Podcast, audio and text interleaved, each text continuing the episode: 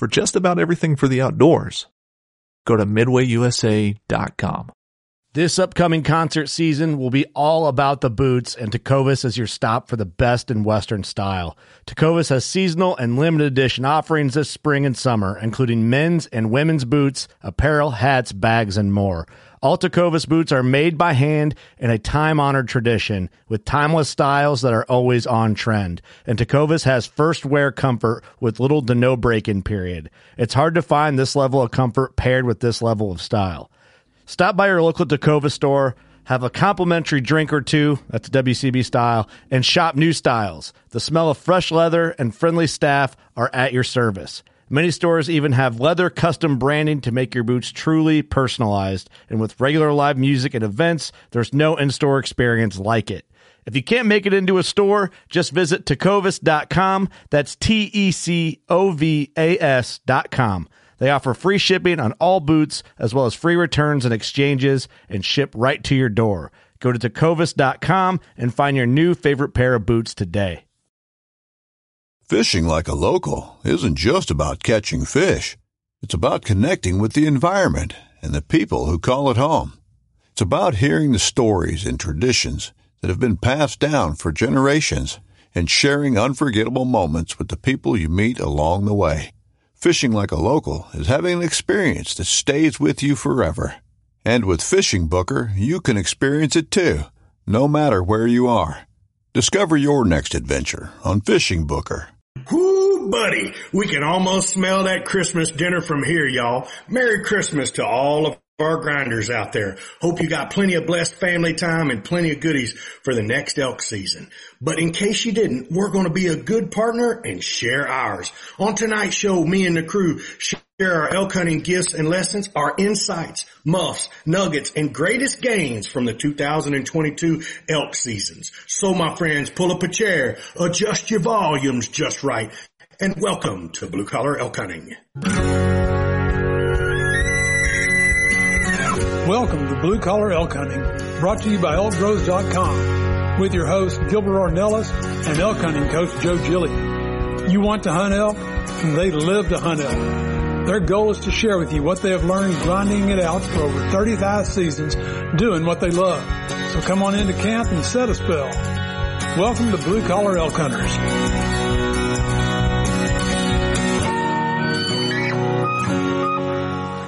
Hello there, everyone. If it's your first time with us, glad to have you. Hope you enjoy our show. And as always, for those blue collar hunters following us and grinding it out with us every week, welcome back to Elk Camp. I'm Gilbert Ornelas, the host of your show, coming to you from Spring, Texas. And joining us tonight, we've got the whole Elk Bros crew with us. That's right. We've got the Venezuelan Mafia in the house. Mr. Luis Gonzalez and Manano Grateron. We've got the Silver Tongue Devil himself, the newest one of our Elk Bros hunting coaches, Mr. Guy Duplanches in the house. We got the legend, R.C. Knox from Questa, New Mexico. And we've got our elk hunting coaches from Cimarron, New Mexico. WWJGD is in the house. And the ninja, Mr. Leroy Chavez in the house. Hey boys, Merry Christmas. Merry Christmas, everybody. Merry Christmas.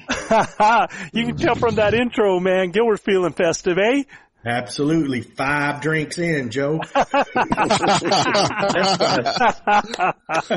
oh, oh man, it's so, uh, it, it's so cool, uh, guys, because yeah, everybody knows we record this show a little bit early, so we're just ahead of Christmas, and the show is going to come out, I think, two days after Christmas. So we just wanted to wish everybody out there a Merry Christmas, Merry Christmas. and uh, and and with that, you know, we get to do our thing together, get to have some time together. I, you know, gosh, dude, we got to do something where all of our families get together sometime, man. Agreed. One of these days, Yeah. yep, we Do really do. Christmas in Vegas or something. Christmas in Vegas. I don't know, man. Here in New Mexico, you, you you tell them you're going to change tradition. We got to do like Christmas in April or something. yeah. They won't Hey man, they have to follow our lead, Joe. They'll be all right. Don't worry. Just break it on them. Yeah. This is what we're doing. Mhm. so so who's going to be hunting around Christmas and who's going? Yeah. Oh, I'll be hunting yeah. tomorrow. Going up. What are you chasing? Deer? Deer? Yeah. Yeah, Manano's got some big ones, man. I'm telling you. I got to, I got to spend a week with him. Well, a few days last week with him up there in Oklahoma. And I'm telling you what, man, they've got some giants walking the, walking the earth up there. Lots of pigs, but, uh, Big O got the grunt tube out and, the, and, uh, started grunting and them deer come rolling out of the woodwork. And, and what happened, Beto? Did you ventilate one? I did. I ventilated one of the a perfect one, man. I let all the big ones go so Manano and Luis could shoot them, and I shot one that was barely on his last leg, man. How, he couldn't. how far did he go? He didn't go 50 yards. I watched him fall over dead as a hammer. I mean, one of them bad Luis Gonzalez pills, buddy. I'm telling you. So we'll, uh, we got some video content on that. I did not get the shot simply because I was not prepared to, well, what happened was when I called that buck in, I was not able to get my phone up Holy. and put it on the side of that blind, right? So, um, we didn't get the shot, but I got the recovery. I got the hero part, the whole nine yards. So y'all get to see that pretty soon. Uh, I, I gave it to Luis and I, I know my brother's been busy doing the, the work thing, but I promise you he's got video that he'll be producing here and it's going to be stellar, man. I don't know when you guys work, dude. Every time I see, man, I'm getting pictures from a blind, a pig. Yeah. this is our time of the year. This is our time of the year, but we got some stuff, funny stuff too that happened to Big O as well. They, they thought it'd be real funny to put me in a box blind and, and, uh, let me shoot out the window of a box blind and everything. Yeah. Well, we found out how tough one of them Luis Gonzalez arrows and, and listen, I gotta tell you, my boy down there, G- Guy Duplanche sent out a recommendation first part of the year on a little broadhead named Kayuga. That's a bad mofo. let me tell They you. are. Not only are they bad mofos on animals, they bad mofos on blind windows too. At the end of the day, uh, but still ready to rock and roll, sharp as ever, and we can we can keep And right let, on let riding. me uh, clarify. We're talking metal windows. yeah, metal window, son. Oh no! sure, yeah. You Oh, running yeah. the And when I when I hit Yeah. that thing, dude, sparks flew and the whole blind acted like it erupted. It went about six foot ball above the pig. Oh, Yeah. but guess I could've what? it, dude. He maintained Yeah. a straight line. It just went. It did. It didn't kick out one way or the other, man. It just hit the window, and it, it could have been a pretty dangerous situation. But, uh, at, at the end of the, end No, of I the had day, several malfunctions, but he came out. He came out victorious. He Yeah. uh, he sat on one of them little chairs I have in the up blind. Dude, it cratered like a cheap suit, buddy. I mean, fell clean over backwards. And I had a deer try to stick his head in the blind with me, dude, like Bullwinkle. Come walked right up to the blind and stuck his head in there like that, man. I'm like, what in the world is going on here, man? They, uh, they got some of the coolest setups up there in Oklahoma, man. Guy, you'll have to come down and join us, man. It's a, it's a neat place. Um, we got to see all of it. I'm telling you, every inch of that we got to walk, right? So, uh, because these old boys here shooting hogs and shooting deer, we got we to shot the biggest hog They did. that we've ever shot in that place. Manano smoked it. Two It was hundred two- 237 pounds. Ooh, that's a big in there, That's a, that's a big hog. You know, a lot of guys tell, oh, I shot a three or four hundred pounder. Come on, man. I mean, you just don't get that big in the wild. Now, You just don't have a tripod with the thing to weigh it to to really Right. tell. And- and how some, uh, some guys, you know, pigs that are around agriculture and that have been neutered and stuff like that, they'll get bigger. But these wild boars and stuff, they just don't get much bigger than 220 pounds. I mean, it's, this That's was a, a big, huge, big oh, dude. That's a big I mean, a a monster. And A Gilbert, monster. man, we had some fellas on our podcast Yep. not too long ago talking about a broadhead, and we really grilled those boys, man. Did. I mean, Put them through the really ringer. just you know really ask them about it and and talking about the proof in the pudding, and and you purchased uh, some of those broadheads, and you've been using them, right? I did, and and you know, Oh, yeah. so look, these boys didn't send me anything free or anything like that. I actually spent, spent my own hard-earned money, and uh, I said, well, piggy. if yeah, look at the size of them. Look at the pig. coloration on that. That's a, cool? hey, that's a badass pig. So he's having them Yeah, it's, shoulder mounted, guys. So it's going to be Oh, a cool, cool. looking That mount. is a Awesome. really cool awesome. pig. Uh, I'm Super, enough. super proud of Another Manano. month. So these cats call me the night they stick this pig, right? And they're like, Beto, you need, I'm in South Texas, just got done cooking on two rigs and everything. They're like, you need to come up here and come join us. And I said, all right, y'all get ready. I'm coming. They're like, uh-uh, I'm like, uh huh, I'm coming. And they're like, yeah, but that's like eight or nine hours. I said, y'all be ready. I'll be there about eight o'clock in the morning.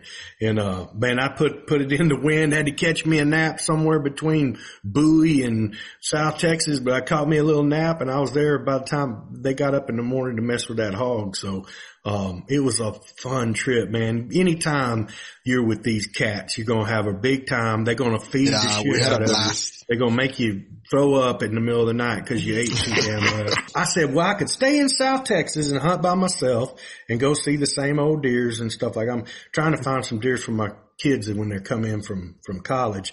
And I said, or I could go spend some real quality time with some of my brothers. So I pointed that big Ford of mine north and here we went, man. So That's awesome, uh, we had a blast, but I wanted to tell, to, to get back to what Joe said. Uh-huh. The guys from Tooth of the Arrow Broadheads came on our podcast and, you know, they're a new company starting out, American company. And, you know, I, I always want to support American products, American made, and I, I want to do that. So I, you know, I didn't ask them to send me anything or anything like that. I just reached out and ordered some broadheads from, ordered S series and V series, uh, ordered 125s and 150s. Uh, wanted to see which one I like better. And I shot that deer with a 150 S series. And I'm telling you right now, brother, it knocked a big hole in that big Oklahoma whitetail. And this Oklahoma whitetail was a horse, man. I mean, it's a really mature buck and Big buddy it, size. it did. It did exactly what I wanted it to do. And, uh, we're going to, we're going to move a little step further and move on to hogs and see how they do, man. But I'm hoping to have these guys like in my quiver next elk season. And I know Cole, our, our brother Cole Wilkes did kill his bull this year with one of the tooth of the arrow broadheads. So Oh, I'm that's pretty, I'm pretty impressed with his, if you go to his YouTube site and check out what he did with the, with the, uh, tooth of the arrow broadhead and him shooting through shoulder blades and antler horns and all kinds of things, you know, it's, uh, I think it's going to be a, a viable head. They built it out of one piece of solid carbon uh, steel, and I think it's going to be a real viable option uh, for us going forward. And uh, look, I, you can look in my quiver right now. I got five different broadheads in there because I want to see what I what I'm what I'm liking. You know, I got kudu, I got Kayuga, I got muzzy trocar, I got a wasp, uh, Havlon, I got uh, what else, Luis? The tooth of the arrow and Kayuga. So Try the tooth of the arrow, right? yeah, the tooth of the arrow broadhead. So, uh, you know, this, this a target rich environment we got down here in South Texas. So we're going, to we're going to put them all to, I, I to think a good point to make about that though, bro, is is like you said, you got all those different broadheads on these arrows, but all these broadheads are all hitting the same place. And the reason for There's that, a reason for that. That man right there at the bottom of the screen, Mr. Luis Gonzalez, he builds such a good arrow that is tuned, nock tuned, shaft tuned, and then broadhead tuned. And I'm telling you, when I shoot it out of that, uh, Mathews Helim of mine, and look, my bow's old. It ain't new. That bow's, you know, eight, ten years old. Uh, but I'm telling you, it's bad medicine when you put the right things together. It's just like, you know, when you're shooting a rifle and you go to hand loads and you're working up a load for your rifle. It's just, it performs a lot better.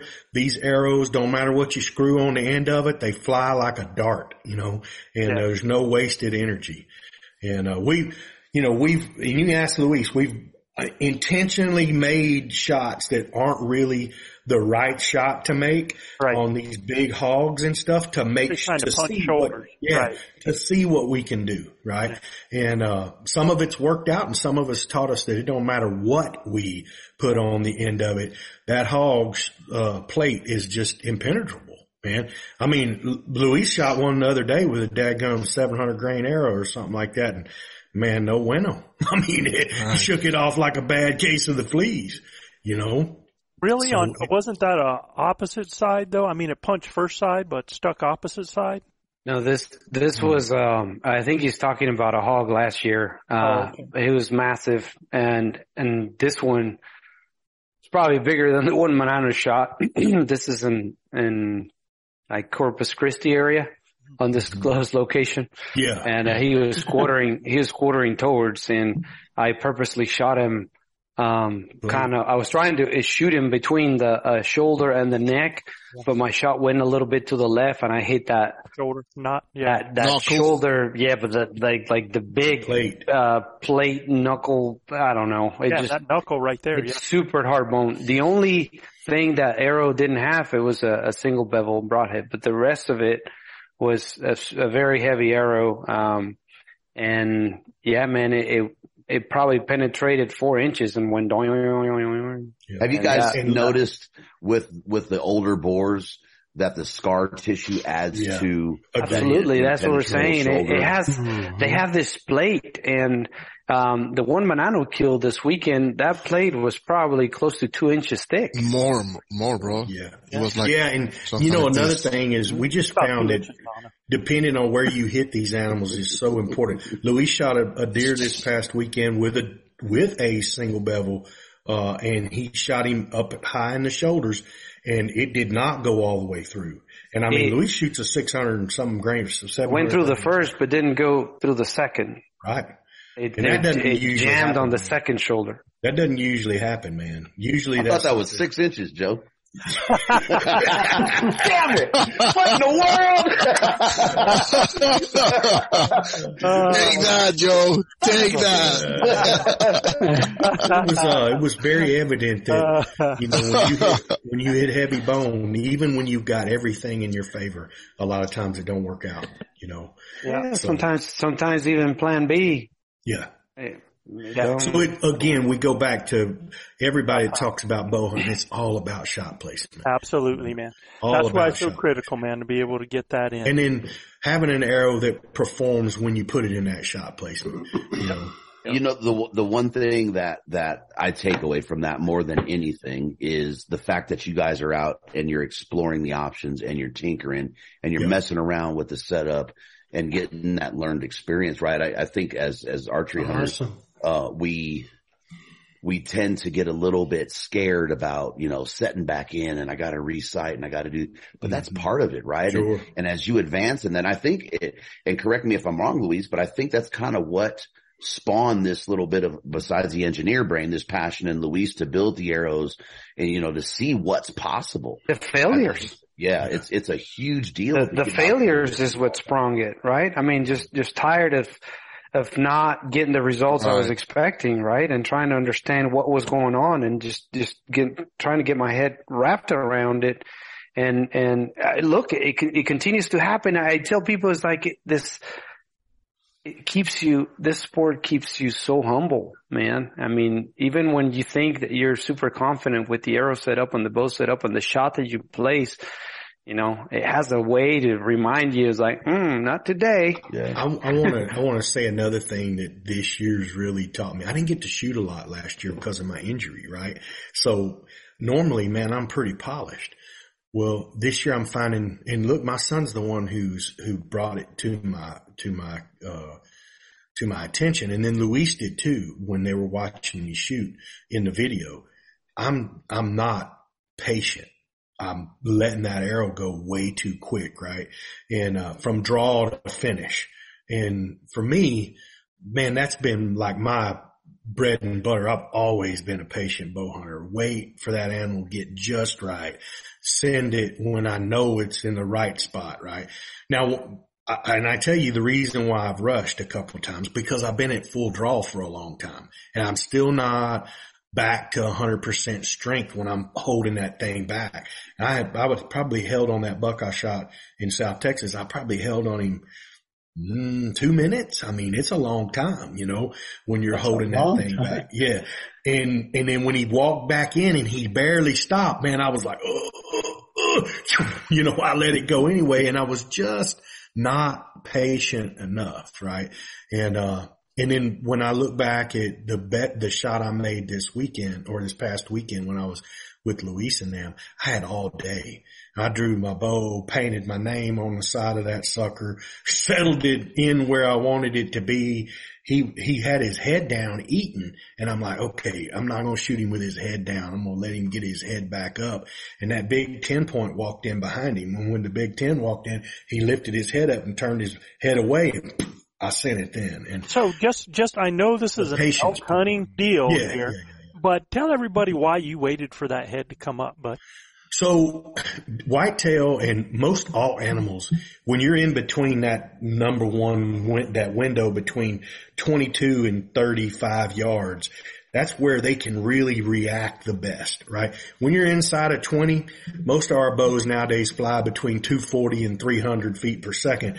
They can't really react as fast, 20 and in. Anything 22 into 35, they really can react a lot. And they, when their heads are down, their bodies are in a position where they can really go lower. As soon as they react, everything goes down further. I mean, drop a foot. When their head's up, they gotta get their body down to go lower. So whitetails, mule deer, anything that's, uh, that's got, that's, you know, up on Think of it as a lever. You Yeah. know, the, Think of it as a lever. it, it, it's like on action reaction type thing, right? The head is down. It's a lot easier for me to do this that if my head is up here, for me to drop the whole arm is, is more difficult. So Yeah. the, so the head serves as, The uh, you know, you bring the head up as I bring my body down.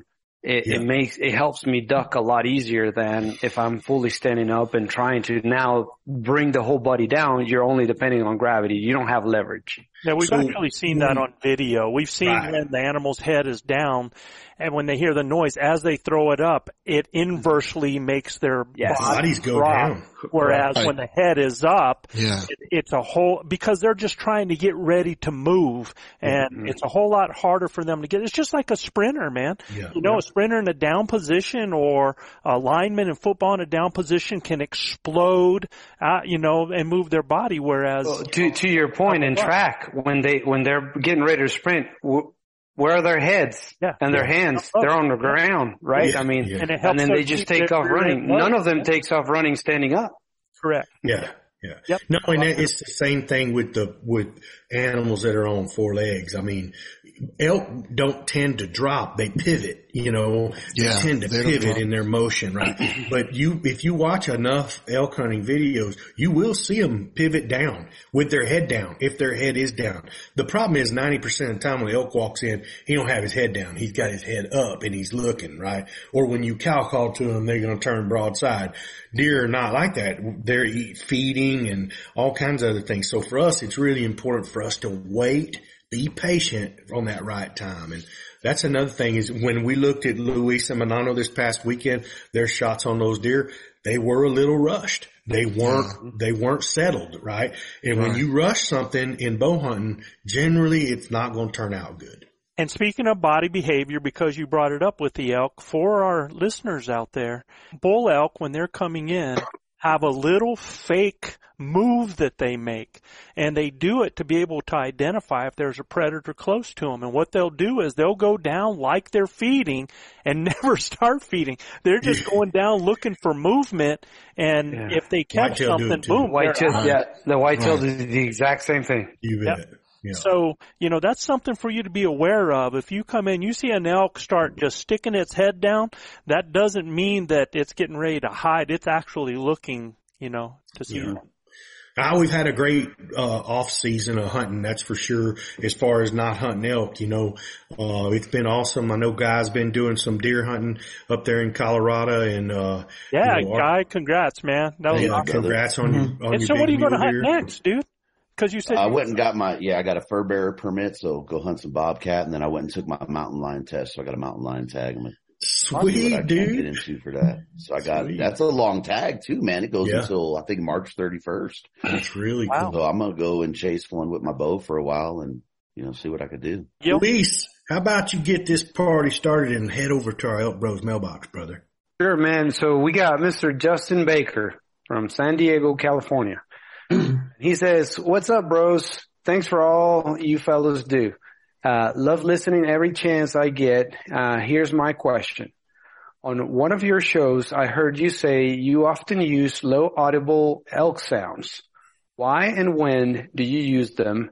And do elk respond with the same sounds to let you know they are coming in? Okay, so let's let's break this down, man, because it's like um it said he says that we often say we use low audible elk sounds. So he's talking about what? He's talking about little calf calls and little cow well, calls. and, and Grunts, rakes, Clumps, ups, whine, rakes, whines, uh, Raking. raking. Right. Mm-hmm. So we're using those low Glunking. audible sounds and even mews, um, mm-hmm. those types of things.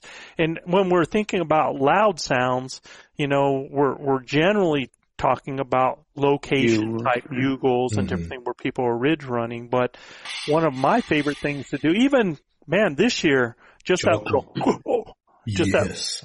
the little chuckle, dude. just that little chuckle, man. Low audible level chuckle. yeah. And so he, he says, um, why and when do you use them and do elk respond with the same sounds to let you know they're coming in? So, um, yes and no on, on that second part there, I would say. But, season depending as well. um, the animal depending, situation Yeah. dependent. Yeah, you know, Yeah, RC had us get ready. I didn't hear it, but we were up on the side of the ridge and sure enough, we had a bull that came in, but he, he told, he heard something that was very low audible sounding, right? I didn't hear it, but RC picked up on it and I don't know if the bull was glunking or he just heard him kind of moving through the brush, but he heard it before I did. He goes, get ready because that sucker's coming right now, you know, and, and I have picked up on what RC hears, right? And he was right. You know, we had him clinking them rocks down below us and then he heard him wind his horns through the cedar branches and that's very low sounding, but man, yeah, they, they give themselves away and you'll hear them, you'll hear them do that little grunt when they're coming, you know, they'll kind of, it was not a chuckle, but it's more like a, you know, and and here they come. You know, this year, Joe, that's how I knew that bull was coming down to us when you called him in. He never did bugle or anything, but he went just like that. And I mean, that's all he. That's the only sound he made, but very very low sounding, gr- guttural. You know, and, and man, I was like, what is that? And I looked up and. Man, here come Bullwinkle down through the, the timber, you know. Hmm. So yeah, they, they use a lot of low sounds. And for me, I think when you're around pressured elk, the low sounds sometimes are better than the big bold sounds, you know. I, I agree. Hundred And percent. agree. There's some places. So, Guy, why and when do you use them? You know, for me, it's been when the pressure is on.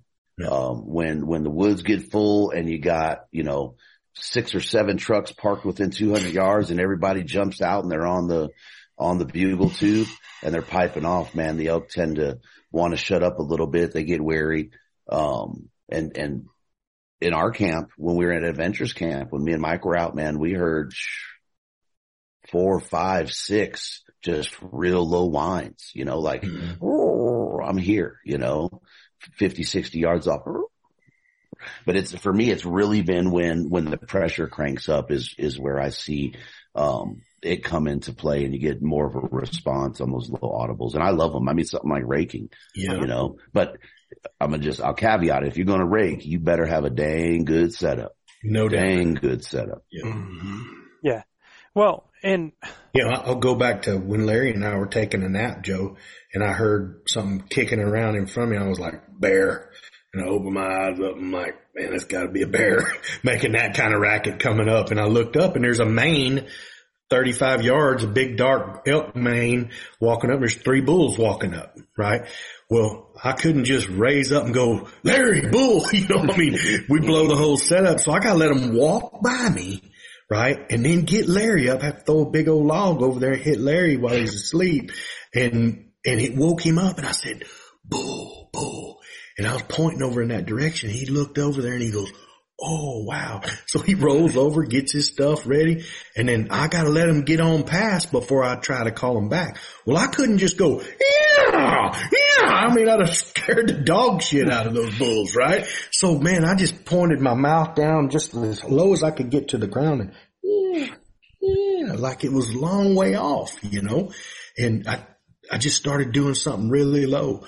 Man, next thing you know, they got their heads up and they're looking around and they just beelined it straight back to us, right? But if you jump up there and holler a bugle or a big loud cow call, they're right on top of you, you know? So it really takes you finessing things to, to get them to respond, you know? Yeah, and and when they when he ask why and when, you know, uh, you know that's like um, Luis said, it sometimes depends on the season. Yeah. You know, what what he's saying is basically early season. A lot of those elk are really quiet early season, right? There's a Mhm. lot of um, bull mews, you know, that are taking place. There's a lot of raking taking place. There's a lot of things where bulls let each other know where they are. That there's another bull in the country in there as well, but I think a lot of people, if you talk to a lot of people, everybody said, well, that early season rolled really long this year, man. Because I mean, we were in what we particularly, I mean, we were late season and we still had bulls that were, you know, that were just using low chuckles, you know, mm-hmm. once, once they were, Pressure. what, what I would call like contact chuckles. I mean, Mhm. where mm-hmm. they were feeling things out. And another thing that they'll do low level is, and people don't realize that they hear a mew and they think that's a cow elk coming into them. Bull And it's a bull out coming in. And it's just, sometimes it's the smallest sound in mew that you'll hear when they do mm-hmm. that, you know, with each other. So I think really myself, I think the low level audible sounds and where I, where I worry about this is when you make people think that if they do just a rake or if they do just a low chuckle or if they do, you know, it, there's no like silver bullet.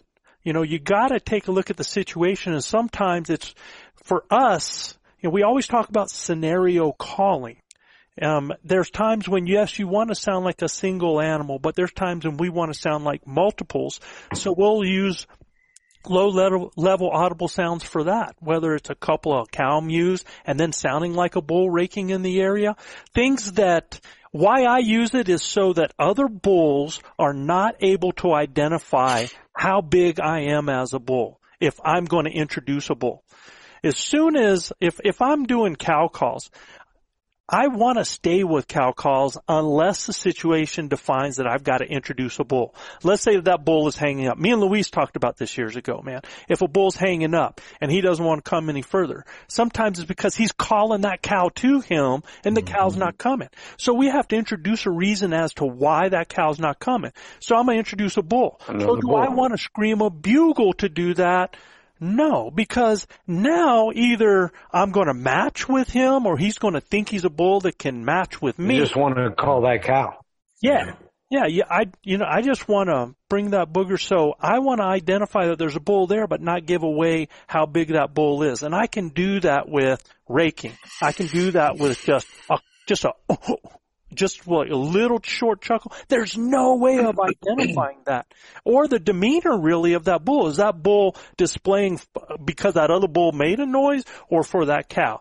And when they hear mm-hmm. that, that interests him in what's going on in that elk situation. Mm-hmm. I mean, it's a straight up invitation. You know, You know. Yeah. Now Joe- I, I have I have seen when bulls respond screaming at another bullet, they'll follow up with a mm, mm. chuckle like that. Yeah. You know. Oh, yeah. So s- I you know I read that and I'm like, okay, is he like screaming at those girls that I'm the man and stay here with me? I don't Yeah. know. But, you know, I've definitely seen that as well. But I, I think the low level stuff is not the same old rodeo. It's different than what these animals are hearing all along the ridges all the time. What they're seeing when they bust a hunter, uh, when they're screaming. And here's what a lot of hunters do too. And it's a huge mistake. And it's a hard one not to do is that if you are in a situation where the wind's in your face, sun's at your back, and you startle an animal and they go off, yes, cow call, stop that animal. But if you're in a situation where all of a sudden that wind caught off and a animal starts blowing out, a bull starts blowing out of there, a cow starts blowing out of there, and you cow call at them, you've just educated them. So, um, there, there's a lot of times when this is happening, guys are screaming those bugles, animals are smelling them, and they're relating that. So to change up the situation is very, very effective. This year when I killed my bull, why did I use low level? Because I had been following a, ho- a herd, not making a noise, just cracking their I got tracks. you, Gil. What? Nothing, Joe. Keep Nothing, going. Joe. Sorry. Keep going, Joe. Yep. You got we it. Know, we know who heard it. took, took, took me a while, but I got it now. I mean, I would, Joe, Joe, can I jump in? So, Yeah. you know, Justin, what, what I would, what I would say with everything that, that Joe said, you know, and the other guy said, you know, dip your toe in the water, brother. If you're wondering when the perfect time to use that is, add them to your repertoire and dip your toe in the water and you can see what's effective for you and, and how it works. I mean, it's going to be a better education in my opinion. Um, but I think, yeah, it should definitely be in your repertoire and it shouldn't be something you're, you know, you're scared to use. And then what's right is when it works. You know what I mean? And you don't know until you blow Sometimes that you got to get in the bag of tricks, the Yeah. whole bag. The more you got to you're go in in the elk- whole bag. The more you're in elk and experience them doing this stuff, the easier it is for you to pull from it and to do Yeah. Yeah. Yeah, I mean, we couldn't, we couldn't get real loud on Tom's bull either because with the area we were in was so limited. So I just told him, hey man, we're going to throw out a little few little calls and just let them marinate. We're not going to be loud, you know, we're just going to barely call, cow call. And once that bull left twice, bull left twice, the only way to get him back, little low chuckle, man, you know, and he had to come back to see what was and up. and they don't always let you know they're coming. You They know, don't. other than you might hear their foot Rush. on a rock or Mhm. a branch break or something like that. Sometimes they're coming in silent. It can be very quiet, man. They'll be on top of you. You won't even know it. if you're putting on a scenario, you better have an aereo, uh, an aereo. if you're doing a scenario, you better have an aereo. An aereo. Hey, I the aerial knocked. I, I sound like I'm five feet ten there, Gilbert. Hey, Gum air knock, cause ask me and Knox how that works. Mhm. Yeah. Yeah. Two years in a row. Two years in a row we ain't got an arrow nocked, right?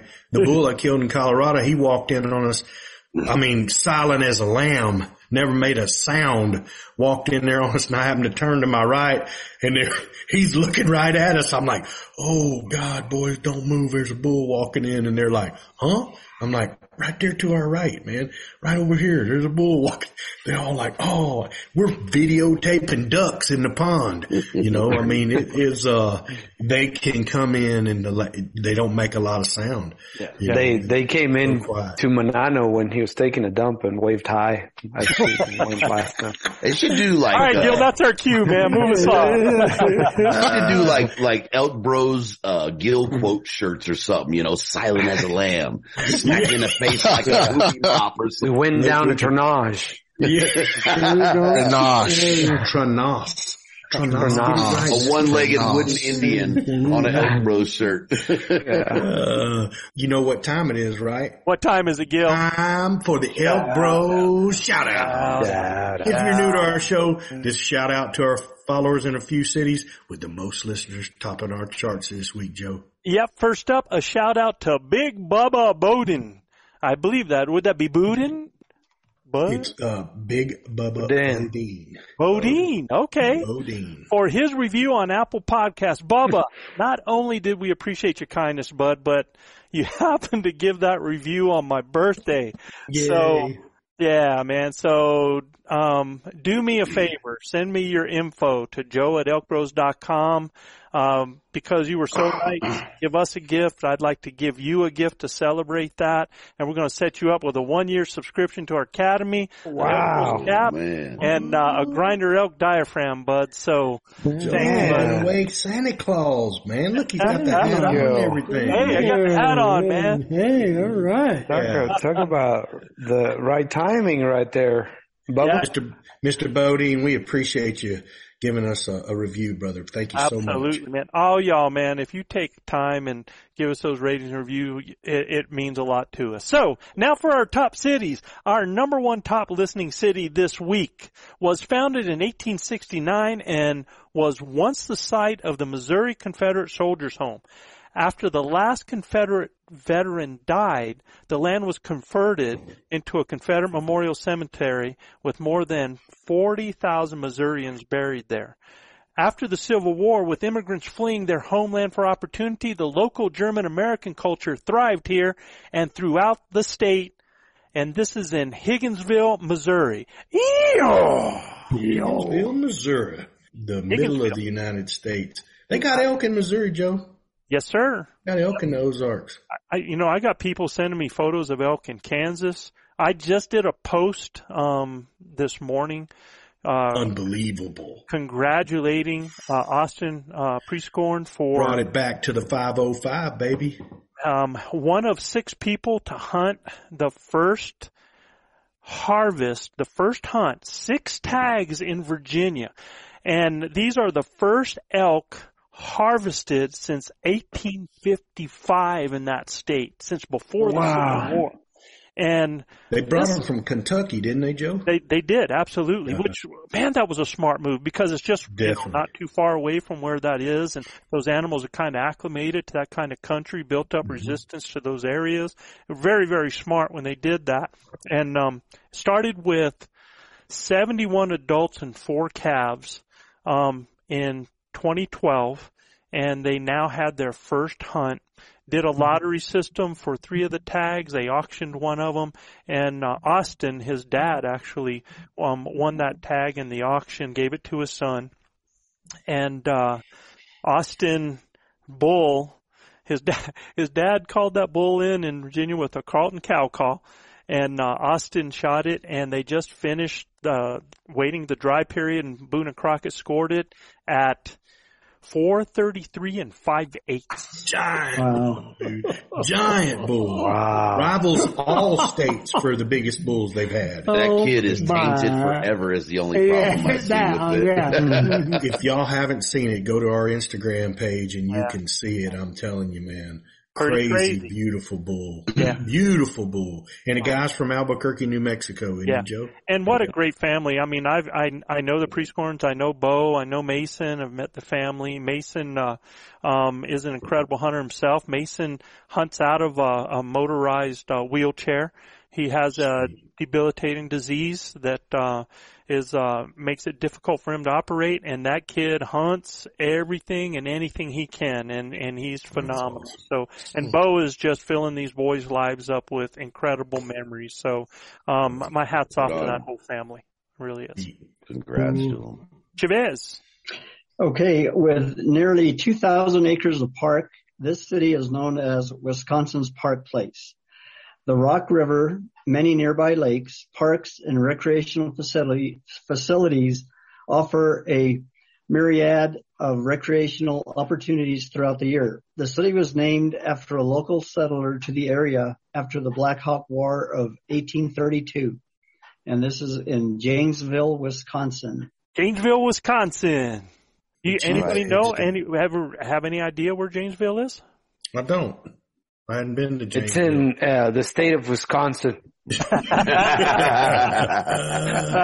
Now we see why you lead that group, man. Yeah. I mean, I, I just answer the question, man. well played, brother. Well played. Well played. All right. This city is named after a pub and inn standing strong since as early as 1840. On a swinging sign in front of the hotel is painted a red lion. The town's name is the most common name for a pub and originates from the king, uh, excuse me, from the time of King James the First of Scotland, who declared that the red lion of Scotland will be displayed on all buildings of importance. Red Lion, Pennsylvania. Red Lion. Pennsylvania. That's an incredible name for a pub, in it's uh, all kinds of places there. I bet they have some swinging pubs, man. If they've been going since 1840, man. Any guesses where it is? Hmm. I, not for I, me. I think- know exactly I- where it's wait, in wait. Pennsylvania, Where- bro. There you go. I mean, come on, guys. I mean, I, wait, guy, what's going on here? Hey, brother, I'm following your lead, man. I'm just I- answering you the know, question. Nobody's paying attention. There's No, going to they're be a test. There's going to be a test. What? we, we are just dumbing down, man. That's all we're Luis, doing. I'll take where is it for 400, please? It's up in Don't the ask. north. It's up in the northwest corner, man, just below New York, man, Oh, okay. For sure. You imagine if the walls in a pub that's been around since 1840 could talk? Wow. I mean, man, oh man. Wow. If it could, somebody probably burn the place down. Yep. This city was originally named, is it Sturgis Falls? Sturgis. Sturgis Falls, after its first settler, and later named after a nearby river. Once the location to a Civil War soldiers' orphan home. The site later became the first building on the campus of Northern Iowa University. And uh, for those hungry travelers heading through, there's nothing quite like an Iowa pork tenderloin, crispy and breaded to perfection. Oh man, Cedar Falls, One of my favorite meats. Iowa. Man, I, my, Falls, my Iowa. mouth got watery there. Yeah. Yeah. Falls, Iowa. In the Yeah. house. For Cedar sure. Falls. Thanks, y'all, man. Appreciate it. Joe, I, I was wrong. The that that last city there, Red Lion, is south in southern Pennsylvania, below York. Yeah, See, I was the just getting an emergency phone call came My in. bad. yeah, I'm sure they're like northwest. That ain't right. So I wanted to make make that uh All right, man. let y'all know that. You Next see up, the Joe, mice? you saw the mouse. yeah. He's heading there. He's standing on the table. this is gonna be my companionship. I got this, Big O. Uh, okay, Up my- my next, bad. Go uh, ahead, this top listening city was first called Sanford. The city is an agricultural center and home to the nearby Hugoton Panhandle gas field. A popular attraction and an inductee into the Pro Rodeo Hall of Fame is the Pioneer, Pioneer Day Rodeo, one of the world's toughest, most extreme bull riding and bronc busting rodeos you have ever witnessed. And this is, this is for Go, Guymon. Guymon. Like my, that's like my Diamond- Jamaican name, man. Hey, my name is I'm in, Diamond. I'm in Oklahoma. I'm in Oklahoma. I'm in man. Oklahoma's in the panhandle of Oklahoma over there. Now explain something to me. How come is it with that big nose of yours? It's like it doesn't work. You sound all like, And, uh, Uh, I mean, yeah, I just want the listeners to understand it, it has nothing to do with the audio. He's like, because he and his hum. nose is covering half of the screen. It's because he goes hum, bro. He's got a hum. Look, and, Guy- Guymon is a really cool town. in Oklahoma. You know, when when you're in Guymon, you're an hour and twenty minutes from five different states. You could be in Colorado, you could be in New Mexico, you can be in Kansas, or you can be in Texas, and and of course Oklahoma. That five states you can be with in an hour and twenty minutes. Guy, is cool. that is that your full name? Did you just shorten it up? I, we're on we're on blue collar. I can't say what I was about to say. catch me, catch me outside, baby. Oh man, I'm gonna leave it alone.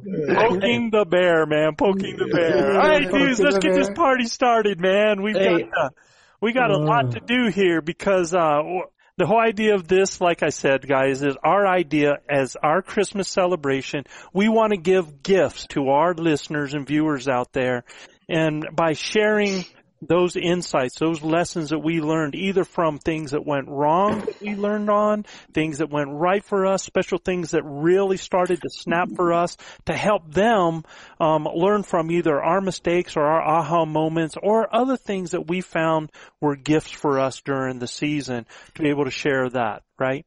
Right. Absolutely. What do you, So I get I get to go first, right? absolutely, buddy. I'm glad to hear you. Well, I was going to say is, uh, you know, we all got either onX or Fat Maps and, you know, one of our main things is that we tell people that you need to study, study it and figure out the land and everything. Well, we did our homework and we did study it and we've picked out some good spots. But this year we found that boots on the ground and visual was probably the best thing that we could have done because after we got there, we realized that they had had a horrendous re- uh, wind that blew down tons and tons of trees. So our Forests. Of Yeah. trees. yeah, Hey. Gil, can you send me that that right picture? I always Yeah. talk about it and I don't have a visual to Yeah, anybody. y'all, y'all can see that right there. That's what we're dealing with, man. I mean, when you want to go over a ridge and you see that in front of you, oh, you can try. Ask Manano, Joe, and Luis.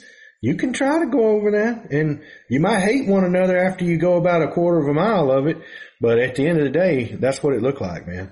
Mm-hmm. So I guess what I was going to get to and tell everybody Russian chipmunk. Yeah, Russian. All right. Yeah. is that you know it's it's important that you do that with your onX and your fat maps or whatever. But at the same time, I mean, if you've got time to go early and check those places out, you definitely need to put boots on the ground. I mean, it's, it's just one of those things that we found this year was like, whoops, that's not quite the way we thought it would be. Right. Yeah. So, you know, I, I was thinking about that myself, RC, was, um, it's, when you look at a map of an area, everything gets flattened out. Even if you do 3D, you can do 3D, but all of that forestry and everything gets flattened out and you really don't have an idea what that looks like. And, and boots on the ground is great, but also here, here's something that that I'm going to share with you. I'm glad you brought this up, RC. You had no idea, and I had no idea you were going to talk about this. This is really cool. I'm going to share my screen here, and uh, this is just Google Maps, y'all. That's all it is. You can go to Google and go to Google Maps, and you can pull this stuff up, right? Well, in looking at an area like this, um, if I was to look at this, I really don't have any just of what that looks like. But something that you can do and what's great that you can do in Google Maps and you're not able to do it in every area, but in some places you can actually add a point to it and see street view. Now, once I do that in street view, I can actually kind of look around wow. exactly and look at the difference wow. what this looks like right here when I look at that versus when I just go to that 3D view such as this. Totally different. That's totally different. Wow. You, you just don't have the same feel and the same idea. And, you know, you can do that. And what's cool is, yeah, you're not able to do it in every area, but I'm going to show you how you can do that. I'm going to show you how I've got this picture up and you'll see a little map down here in the corner. And what I can do is I can actually expand this and it'll show me different places and points that I should be able to get a view from. And what I want to do is I want to try to click on some of these areas that are highlighted and that lets me get a better idea and a better view of what that area is looking like. Now, Yes. Is that you getting, you know, is, is that you getting the opportunity to walk through the woods? Absolutely not. But do I have better. a better idea? Absolutely. Of what that forest looks like when I do that? Absolutely you do. And you can do this in so many areas just to take a look at what's happening in different places. And it's just one way to actually get a look. And, and I'll tell you this, grinders tuning in, thank you for listening to the Blue Collar Elk Hunting Podcast. Our goal is to share our knowledge and help you flatten that learning curve so that you too can have some of the very same incredible experiences that have given all of us here at Elk Bros a lifetime of memories. If you like what you hear or see, you can get all of this information plus so much more from our base camp elk hunting training camp the first in a series of online courses from our Blue Collar Elk Academy. Our base camp training camp allows me to use my coaching style and share almost 40 years of elk hunting experiences successfully hunting elk on public lands as well as over 20 years guiding hunters of all ages and experience levels. This course will be like nothing you have ever experienced in concept and structure using success-based coaching techniques that will elevate your confidence and skill sets.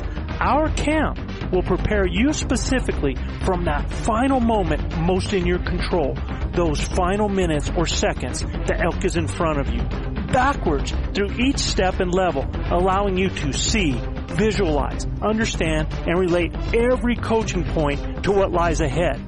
The next step, the next thought process, the next success. Because y'all, you've already been there. You know what it looks like.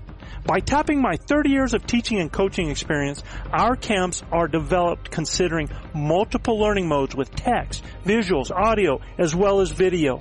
And Basecamp will benefit those new to elk hunting all the way to the 10 to 15 year vet. So if you are looking for that one thing to help you fill that tag this year, invest in the most important piece of equipment there is. You and your elk hunting knowledge. You can find the Blue Collar Elk Hunting Academy and the Base Camp Training Camp at elkbros.com. That's E-L-K-B-R-O-S dot com. Keep dreaming of the screaming, believing in achieving, and most of all, keep grinding. When I was, when I was, um, with this year with our hunt, um, with our adventures hunt, we had one of our guys that killed out. And it was me driving a road with him, um, actually bringing his elk out of the mountains when on that actual road, I looked off to the left and there was an area that I could visually see that immediately I went, boom, I'm going to be in there. And I'm checking, now I'm checking that, that area on onX and stuff because I had this visual view of what it looked like vertically and what the plants and what the drainage and everything looked like. And it cued me that I was going to find elk in there and absolutely did when we got in there. So, that's just something for you to think about to help you out because you know RC in that case I guarantee you that that Google picture of this is not that little car hadn't driven around since those trees got picked. yeah, right? for sure. Yeah, for sure. Uh, yeah, it probably didn't go up the mountain either. on, on that, on that, Joe, too, is I think a lot of times what we do is we focus on our hunt area, right? And, and we're uncertain what the shaded relief means and the spacing and the contour lines, western contours, um, and the spacing and everything it means. So, you know, actually going into an area, I'm not saying, you know, make an 18 hour drive, but you can go to your local hills, mountains, whatever you have around your place and open up that onX and spend some time with onX, base maps, fat maps, whatever it is. Right. And look at the contours and look at that shaded relief and look at where you're at and what, what you're surrounded by. And then when you're going to assess and, and do your e-scouting, at least you have a better idea, a learned idea of what that represents from that visual that you got mm-hmm. in your area, right? So I think that's a big thing. And I yeah. think guys overlook spending that time and they go, Oh, we're going to go up that ridge. And then they get to that ridge and they go, Oh my God, we're going up that ridge. Right. You know, so yeah. I, I, think spending some time on it pre, you know, learning what it means on there is a big deal. And, and we know, man, if you can get boots on the ground, there's nothing that does I mean that's where you really get to tie in what you've looked at on all of your maps to what you're seeing there. But if you're not able to, Google Street View, man, gives you an opportunity. Look at that area on your onX, try to imagine what that looks like, and then go look at that street view to start implanting what that terrain and what those trees actually look like. Because when you look on 3D, everything looks the same level you can't tell where there's higher trees, lower trees, whether that's, you know, big aspen or big lodge pine or if it's small jacks or if it's scrub oak. You, yeah, sometimes the color, but it's real difficult because when we looked at that overhead view, those trees look so spaced out, but when you get down on the, you know, with them, it looks a little bit different. So that, that's just one way. So RC, I, I'm so glad, dude, that you brought that up. Yeah. Yeah. I want to add some stuff before because I still keep going in and out, and I want to make sure I get something in there. Yeah. Uh, we had some anxious moments uh, a couple of nights, and that was because uh, the phones were not cooperating. The they lost their power, so it's important that that you take a power bank with you. You know, if you're going to go out, at least somebody in your group, because uh, communication is real important. And uh, you know, we uh, we lost we uh, lost Gilbert and Larry there for a while, and it was uh, pretty tough on the group. So uh, you know, it's it's important that you know sometimes if you just take extra batteries, that's good, but everybody seems to be using the phones more often than a GPS, so it's important to have a, a power bank to keep the, keep them charged. Mm-hmm. You know, let other people know.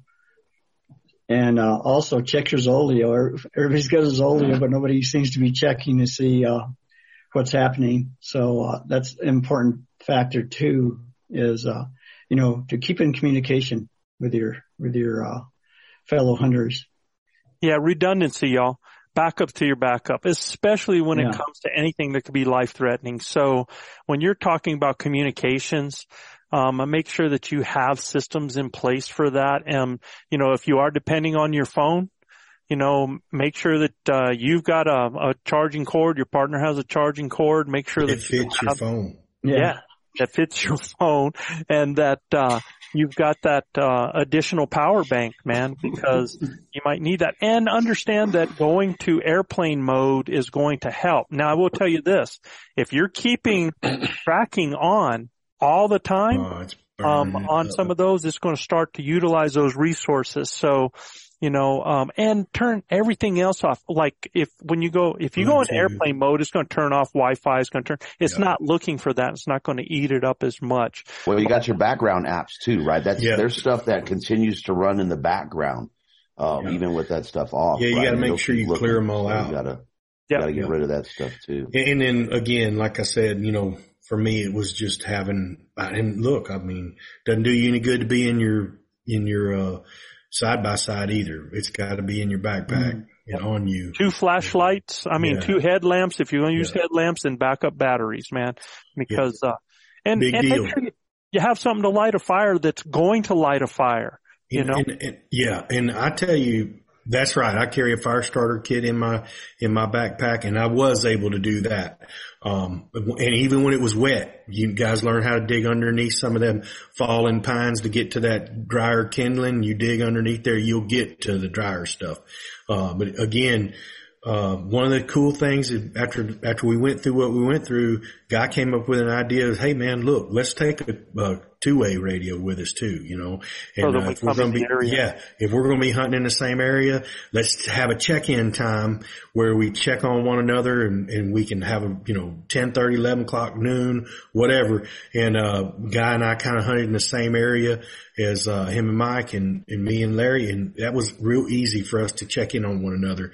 Well- and for the most part, we have those two-way radios and they work. And, you know, you're within four or five miles of a guy, you're going to be able to talk to him. One of the reasons he was saying that too is that when Guy and I went to go look for y'all, fortunately you were on the road by the time we got there. But had If you you been had down not. in the forest, um, you know, Yeah. if even if you have those two ways so that you can turn them on after hours, Yep. you know, when you know somebody's going to be looking for you and your party is going to use those two ways to be able to locate you and Yeah. find out if you're okay. So they can actually be a backup emergency device, right? And the Zoleo has been a great device for that too But as you well. gotta have your phone to work. Gotta to have your the phone. Zoleo. You See, that's the, there's, that's where I have an issue with the devices that you cannot message off of directly and you have to utilize your phone, I right? Because heat, cold, they affect the phone, you know, and I, I'm not going to say any different names, but there's No. devices where you, you know, you, you can Sure either there's- type it in or you For, have, for the SOS, the Zoleo still, still works Still on works its own. for SOS. Yeah. right. But So- what, but in this And the situation, check-ins right? as well. Yeah. Check with in their as well. Phone's dead and their Zoleo's still going, right? We had no way. But if they had, you know, one of the other devices, Yeah. that Well, that- message could have went straight to that device. That's how me and Joe talked during season. So what he's saying though is on that Zoleo, uh, you have the opportunity prior to your hunt to set Go up check in. who your check-ins go to and who will receive an SOS. And when you do, does the check-in and SOS, it sends your coordinates out as to where your location is. And that works without your phone. There's an SOS button on that device There is. that it comes down to it. You push that, it sends that out and identifies Got where you're Calvary out there. yeah. But does that now, does that trigger search and rescue as well? No, If it triggers have- who you want it to. If you Oh have no, the SOS, yes. Yes. SOS, SOS. SOS goes to search and rescue. Yes. And the whoever- check-in, the check-in goes to the person that, SOS has whoever you designate as well. yeah, yeah, but what I'm saying is that the check-in doesn't send SOS. It Right. just sends the check-in to the people Correct. that you designate. Right. But if you hit SOS SOS, search and rescue and whoever else you designate, Yeah. Correct. That's, that's the last resort right there. Yes. I mean, thank goodness that, that Gil and Larry were smart enough to strip down to their birthday suits and cuddle under one of them logs. Cause otherwise me and Joe would have probably never found them. We saw it at Steam and there they were. But the saving grace was us finding that. The saving grace was finding that daggum road, man. And, uh, and then me staying put, you know. As soon as I Chad knew- brought it up, I saw Gil's face, Joe.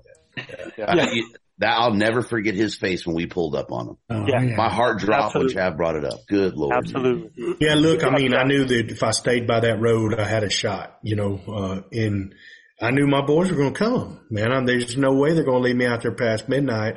Uh, but I, I knew if I stayed on that road, somebody's going to find me, you know, so it was tough. It was a tough deal to swallow. I'm 52 year, you know, 53 years old and You're, I've been in the you're woods. getting up there, dude. You're pretty Yeah. old, man. Yeah, been in the getting woods a long time and, uh, would have never felt, never felt, the only time I felt threatened is when we got in that rock slide, right? And that was very dangerous.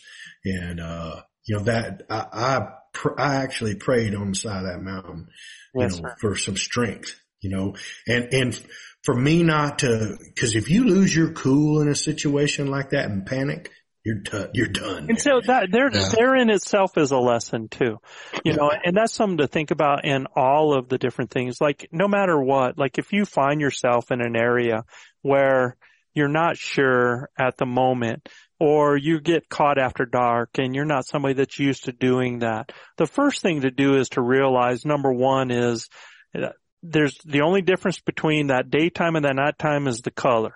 Right. Everything else is still the same. Stay relaxed because you being relaxed and thoughtful about what you do helps you from getting injured. And that's number one. Do not do anything to injure yourself, right? So yeah, and, and for me, it was not pushing past. I couldn't, I couldn't expend all of my energy in one spot because I kept cramping up, you know, Mhm. and, and for me, it was, it was, you know, Larry was doing really good and helping me, uh, as well. Hey, big O, you doing all right? Take as Right. much time as you need. You know, he, he did a really good job of, it was a tough deal, one that, that, uh, I'm not going to do again. I can tell you, I can tell you I that think straight up. I think very, very, very important, and it happens to all of us, is especially if you're in camp, is that uh, you know you try to prepare. It's just like you said, you know, the backup battery, the backup cords, or whatever you need, and you think, well, I'll get that in the morning, or I'll get this, I'll get this after a while, or right. When you think about it, you need to do it do because r- No what happens in the morning is it's like, are you going to hunt with me today? Go, Let's go, you know? yeah, go, go, and so, and, and so everybody's in a hurry and then you, then when you get out there, you're going, oh, I didn't bring my man pawn. Yeah, exactly. That's a bad deal right there. You ain't got your man pun. oh, For as much, as much guff as Joe gives me about me always having my pack on and stuff in my pack, I was, I'm quite proud to hear him say, you gotta have X, Y, and Z. Oh, yeah, bet you. Yeah, and you know what? Um, I'm different. It's funny, but I'm different in how I pack at different types of the day. If I'm gonna be gone all day long, there's certain Yeah. things I'm gonna have in my pack. Mhm. If if I'm going to, um, I'm a two sandwich day if I'm yeah, getting yeah, yeah, and it can get crazy. Like, you know, if you're going out in the morning and you know you're not gonna have those af- you know till those afternoon showers, but you got to be ready, man. I mean, I mean, there's been times I've just gone light because I've made it, and this is when it happens. You go light. And you And- think, oh, because I'm just going to be out for an hour, and then you end up hitting something, and, and Yeah. yeah, That's where it turns. I, I, I always carry the essentials in my, in my backpack. You don't carry anything, bro. No, I, I do. I carry everything Luis for you. Carries everything. Yeah. do. Essential yeah. for Uh, me is no. just fire, body cord, water, Sure. food, hammock, and, uh, and, uh, Hammock. little tarp hammock, Sure. yeah, and, yeah. uh, communication battery. But Yeah, for battery, you, battery. It's a Battery? tripod. Yeah, tripod to get pictures and, uh, a little, you know, Joe, were you, you were Hey, with us when he was requesting my battery pack because he ran out of batteries. Do you remember I that? remember both you guys having to borrow my lighter. That's all I can. yeah, yeah, your 99 cent Bic. My I ninety. didn't, I didn't need it. Mm-hmm. Hey Gil, so um the the man pond pack right here, buddy. Wicked North Gear actually has one. Uh-huh. Look at Like this guy, he sent me this after I he That's saw I cut off the uh my leg of my base layer, you know, to handle my business. Right. And this thing is loaded, man. Gloves and a, a bag to pack it out and a wet wipe and a little out, that little man. roll of TP there. Always got it packaged All up. right. yeah, man. Nature Oh, calls. Nature calls. So Duplantier, you got you got the the floor now, man. Uh, how about uh, something there for your your lessons or your gifts to give to these guys? Man, you're gonna get me all philosophical, bro. That's why Let's get the brought ten you thousand here, foot view. you know, Bring it. still a lot, right? But you know, I'll just talk about it in, in adventure camp, right? I mean, the level of brotherhood and camaraderie and that kinship that just comes from elk hunting, hunting in general, but elk hunting, there's something immensely different about what that bond is about, right? And I think a lot of times we focus on, you know, notching that tag, uh, and we lose sight of all the other gifts that the, the man upstairs has given us as we're progressing through each hour, each day, you know, down this, down this ridge and up the other. And we walk past that stuff. And man, when I was in Elk Bros camp, I'm not even hunting, right? But my heart, my heart was just full the whole time, you know, and looking forward to mm-hmm. hearing everybody's stories at the end of the day, you know, and then between me and Gil in that, in that Cadillac of a side by side on that 45 minute drive back from that area we were hunting, man, just laughing and, and goofing all the whole time. And it's 30 degrees. And, you know, I, I man, I can't get past that stuff to look at anything. I mean, I can, right? I, I, I criticize myself enough with my elk hunting, but those are the things, man, that just stand out to me. We talk about gifts, you know, it just don't walk past that stuff. You know, Yeah, the- everybody says stop and smell the roses. Man, that rose is with every single step. Yeah, I agree, 100% agree with Guy. Our hearts were full, man. Man. Uh, those are the gifts that we made bonds with guys that are in camp that I still, you know, talk to today, um, uh, every day. I mean, just about every day, one of them will reach out or we'll, you know, bump each other on WhatsApp or something like that, you know. Is that Uh, still going? Yeah, yeah. It's been, it's been wild. I mean, you know, I hear from Larry, Tom, Adam, I hear from them all. So it's, uh, and then, you know, of course, our brotherhood that we have, it just keeps us stronger every day. So yeah, that's a huge gift, man. Uh, being able to, to hunt with Guy and learn from him and learn from all the guys that are in camp, man, and be able to share those things. Um, those are two of the, the proudest things that I take away from There, there's three of our brothers not with us tonight that I actually um was hoping they could be here, but you know other things get in the way of that sometimes. You know we don't have Cole Wilkes here with us. Um, Cole is uh, on a big. Cole is a workaholic man, and this guy, he's just amazing at the stuff So he he does. And um, he's working tonight. Uh, uh, Eric Aragon, our Ridge Runner. Yeah, Um, those two fellas are phenomenal hum, human beings, incredible elk hunters, incredible teachers, and uh, and another of our brothers, our northern brother, who we're going to be hunting with. And people, everybody keeps asking us about where we're, going to be hunting next year. We're going to be in New Mexico or we're going to be in Colorado. Well, y'all, we're going to be. It's going to be a Can-Am hunt. We're going to be up in Canada next year. So um, we don't have Travis O'Shea with us tonight. Uh, Travis is actually out uh, on a, a gas compressor for the next week um, in the two hours in the middle of nowhere up in Canada. So, him, uh, yeah. So I, I want to wish those three, our three brothers, uh, Merry Christmas as well. Christmas. I wish you guys are with us tonight because they have a ton to share. I mean, the things that they did, you know, most people, um, Eric and Cole are Hunt Wars coaches that have been working with uh, the Hunt Wars competition in the last two years. Both these guys, I mean, Cole went up into Utah in a in a hunt unit that um, people struggle to even find elk and on day one gets it done with a beautiful bull up there.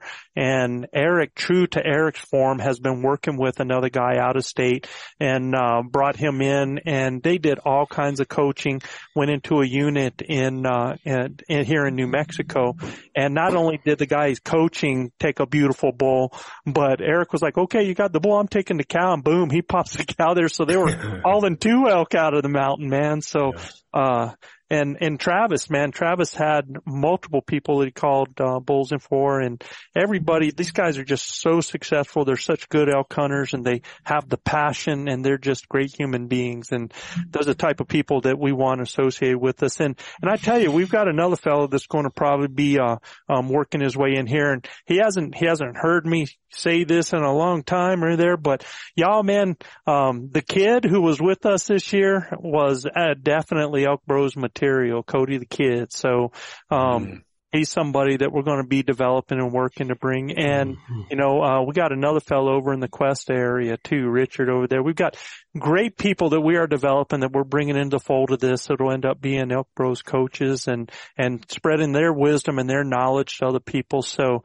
um, there's more to come on all of that, right? Absolutely. So, uh, we'll, we'll see when that happens. Luis, what you got, man? Yeah, man. Um, I I originally was gonna was actually gonna touch on the safety. Um, you know, was gonna talk about the time where Manano and I got separated uh, in the downfall, and uh, you know, I, I I was I was scared. I was scared for a while because I I I got to the road and I couldn't I couldn't find Manano. I kept calling, I couldn't hear him, and then just the ugliest, ugliest and thoughts that I'd never thought I would, I would think about went through my head and I, I freaked out. Now wait you a second, the bro. Thing, the thing is, he he realized that he loved me. wait, wait, wait, a second. Wait a second. He just realized it, didn't right. I have a problem. I was with y'all. You never worried about me, bro. No, no, no, no, no, no, that was a, that, that was different time. That was a different time. That was a different time because even, even then, uh, we were we were relatively close and could still hear each other. But right. uh, on this other hunt, I I completely I just we oh when you didn't guys, know where we ended up crossing right crossing yeah. each other. Yeah, yeah. So you know, I was going to touch on the whole safety thing, you know, really have a conversation if you're going to get separated, really have a plan on how to communicate, you know, and you guys touched on all of that. Um, and then, you know, going to guys' philosophical portion of things, um, you know, I agree 100%, you know, some, and I think so based on, on that, I'm, I'm kind of changing my, my message and it's more about being thankful of the gift as opposed to giving the gift. Because I think that, you know, those mountains have a special effect on me every year. Every time I get out there, I don't know what it is, but it, it reaches in a certain part of my soul that it kind of stays untouched throughout the most of the year, but for some reason that it touches that area in my soul that is just not normally, you know, where that doesn't normally resonate. I don't even know how to explain it, but I get way more sensitive. Yeah, it's I, that I challenge. Yeah, it's that I, challenge that yeah, you challenge yourself with. It's the humility. Yeah. It's the it's There the it is, camaraderie. It's the friendship. It's it's just that realizing how you know humbling the mountains make you feel, how vulnerable uh, they make you feel, and those emotions just come out, right? And and being able to sit down and take it all in, like you said, you know, stop and smell the roses. I heard Chaff say that a long time ago and, and, uh, it, it made total sense. You know, I live a very stressful, rushed type life. The type of business I do is 24 seven, very stressful. Um, and, and sometimes we forget, uh, that life is about taking it in and being appreciative, being thankful, um, for all the things that we have, for the mountains are the gift, for the experiences are the gift, for our friendship and the opportunities that we have in this country that not every country has that, you know, that opportunity for their people to have beautiful sceneries and mountains for us to go hunt in and, and be able to harvest our own food and, and, and have those experiences. I mean, there's just, we just have so much to be thankful for. And I think bringing that to like front and forward as part of the experience of those trips, it's, it's, it's something that we have to do every time because that's where the value is. That's where the beauty is. That's where the life changes at, man. Yeah, man, changed my life forever, you know, 13 Mhm. years ago. Yeah, I think, well, and we've all talked about that life altering. That was actually a podcast that we had on that, Yes, you know, um, on there. And, and I, and I think that reverberates, keeps coming back because it is a big part of what we do. It is a reason that we all, it's weird, man. you cannot see each other for a year and you show up at elk camp. I mean, Look, I'm going to tell you, I think all our Elk Bros adventure hunters that were in camp with us will resonate that same sentiment too. Their lives are changed, man. Sure, yeah. And it, and I feel like, yeah, killing elk and harvesting elk and bulls and all of those things are, are awesome. But when you cha- help change people's lives, Joe, we're doing the right thing. Did you hear that? Y'all, I've got to take a second from the show to tell you about the Enchantress call from Slayer Calls. This call, it gets you the most realistic bugles and cow calls I have ever heard from an external. Look, the folks at Slayer Calls designed this external call to act just like a human tongue. So literally, with the push of a button, anyone can use this bad boy to bring those puppies running. Look, if you struggle with diaphragm calls or you have a partner that's just not able to call, y'all, this right here is your ticket to sucking those bulls right on in. If you want to try the Enchantress, which they're calling the Elk Slayer now, to put meat in your freezer, then just use our code. It's one word, Elk Slay. Again, that's the code, Elk Slay, on SlayerCalls.com. Yeah, absolutely. And, and that just comes from, you know, I think one thing about this, about elk hunting, and, and you were talking about that guy, I think the reason that it pulls people together is, is that the mountains don't care if you succeed. Them Yeah, animals no. don't care if you succeed. you know, there, there is no enabling out there. You know, it's either you do or you don't. Don't. And in that, in that journey, in that battle, in that, in that fight, in that, uh, competition, you know, um, there's no cheating, you know, on that. And I think it's just like, uh, you know, I have athletes that have that same respect for each other because they all go through the same thing. And when you have to depend on other people to have your back in something that can be life threatening, you know, there's, there's, there's special trust and a special bond with that. Um, you know, does that mean that everything's going to be kumbaya and you're going to love everything those people around you do? No, it ain't. Um, what you do is you find the best that you can and you work with that and you help develop the rest. It's communication just like those, those microphones are out there, man. Um, I'm, I'm one of those that I don't hold on to crap. I got an issue, you're going to hear it from me, you know. Um, but I do it in a way that we try to build and be constructive, uh, uh with what we're doing because this is our crew. So, um, we're going to, we're going to do Yeah, and I, I think Joe, we we all share the same sentiment. When one lets us down, everybody we're letting everybody down. You know. Oh yeah. And I, I felt that way. You know, when I was sitting there on the side of that mountain, y'all come driving up at midnight. I felt like I let everybody down. And uh at the end of the day, I did because I wasn't prepared for what was coming.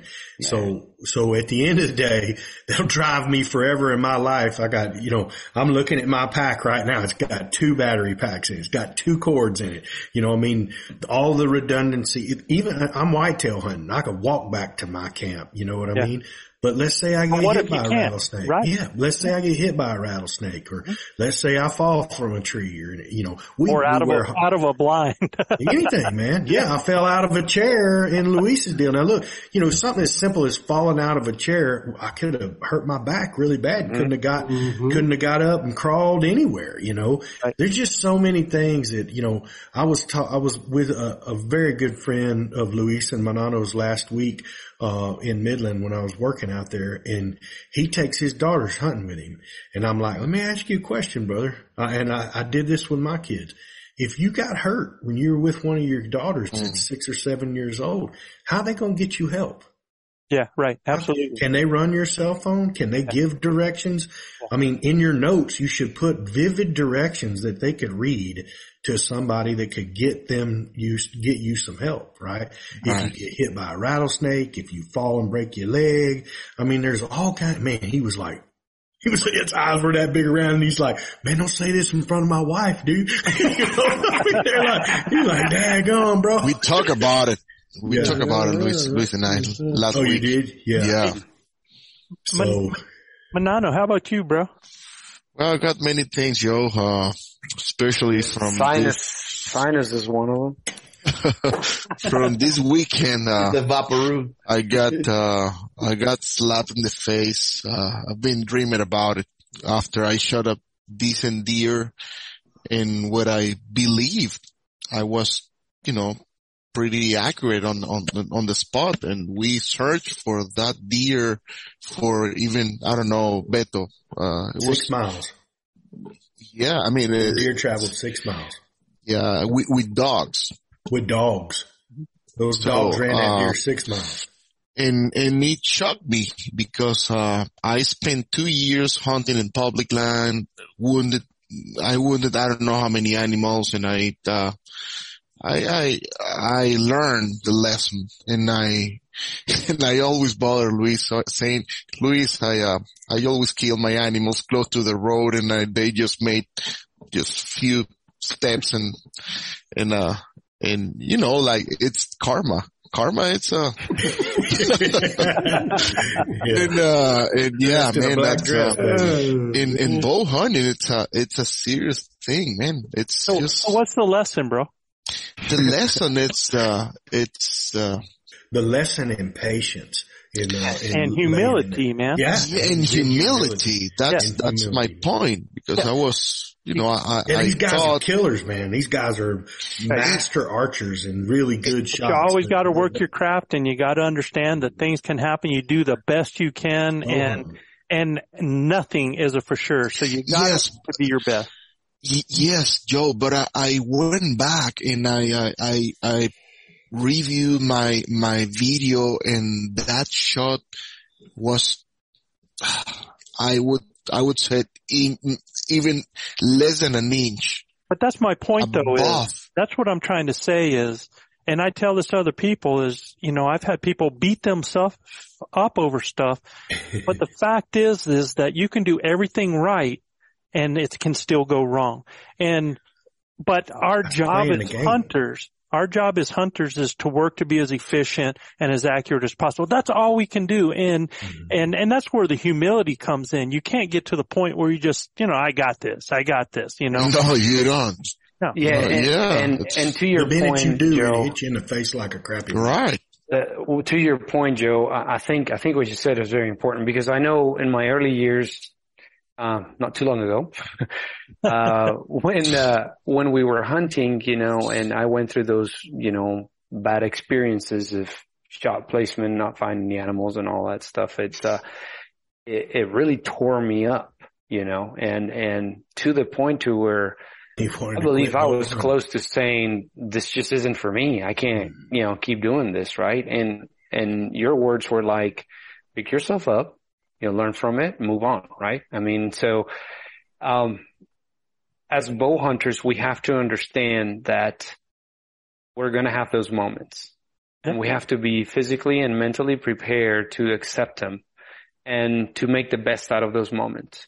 We're not going to avoid them. There is, it's impossible to avoid those moments. They're going to take place. But our jobs, as you mentioned, is that we continue to strive, we continue to learn, Yeah. And we continue to improve to minimize those moments from no happening. matter what your choice of weapon is, bro. Yeah, man. I mean, Joe, I, I mean, first and foremost in that, you gotta care about it too. Absolutely, Right. absolutely. You gotta care We're- about it. So we're all coaches here, right? We've all played a game, right? We all play the game, whether it be athletics or, or hunting, okay? There are so many things that are in, uncontrollable for us, right? The only thing you can't control are the controllables. Winning and losing, being successful or not, you can't control winning and losing. That's just part of the game. What we can do is affect our attitude and our effort and be willing to go the very long road that it takes to endure when we have made a mistake, right? Or when we haven't made that perfect shot. We work our tails off every day to make sure that we're making that ethical shot. But winning and losing, we can't control. How we play the game and how we have our attitude set, that's the only thing that we can control. We can make our best shot that we thought we made and we don't recover an animal. We can make a pretty bad shot sometimes and all of a sudden we hit the right artery and we walk up on the animal. It's the same thing. with One winning. hundred percent, one hundred percent. It's, Absolutely, it's the man. same thing with when, and there's no difference in a rifle shot. I've Absolutely. seen guys blow the legs off a dadgum deer, think they, s- think they hit him in the pump station, and I'm like, oh man, that was low, and we liable to be chasing this deer for two days, you know? That- that's mm-hmm. that's it's one thing about bow hunting, man, is it's uh-huh. intimate. We see it up close, and we have a whole different experience where you know a lot of of that it can happen. You know, guys are shooting a longer distance with a rifle and think they absolutely missed an animal. You know, mm-hmm. I mean, and Hit him stone dead. So yeah. So Just this weekend, I'm at my deer deer deer camp. One of our guys comes in and he goes, "Gil, I shot a deer. Man, I'm pretty dang sure I hit it. I found some blood, but I can't find him." He said, "Would you go down there with me?" I said, "Sure. I'll, I'll go down there." Man, the, deer's 40 yards from where he shot him, but he walked right by him three times because he thought the deer went left. Deer went right. You know, I found a little spot where he went up on the side of a. He goes, "Well, how did you know to look that way?" I said, "Well, there ain't no blood this way." You know, I mean, my, my sense of philosophy said, well, the deer probably went this way when I shined the light up. Bingo, you know, and he said, well, I walked around that sucker for five minutes. He said, there's no way I couldn't have seen him. I said, well, that yonder he is right there. I said, I don't know what to tell you. And then he, he shot at another deer, didn't get any blood, none. I said, well, that don't mean you didn't hit him. I said a lot of these, a lot of these rounds go in there and poke a hole back. We don't get much. And if it didn't get through him, you ain't going to get much. Yep. Again, right, right type of bullets, right type of shot placement. It's imperative, guys. do the best you can to prepare to make the best shot and make the best shot placement. And if you're having to rush at all, man, it's time to take some time. So, um, what I'd like to do is on my part here, I'm going to try to, I'm going to try to give you guys some nuggets of things that I've observed and things that really stuck in my head during the season here.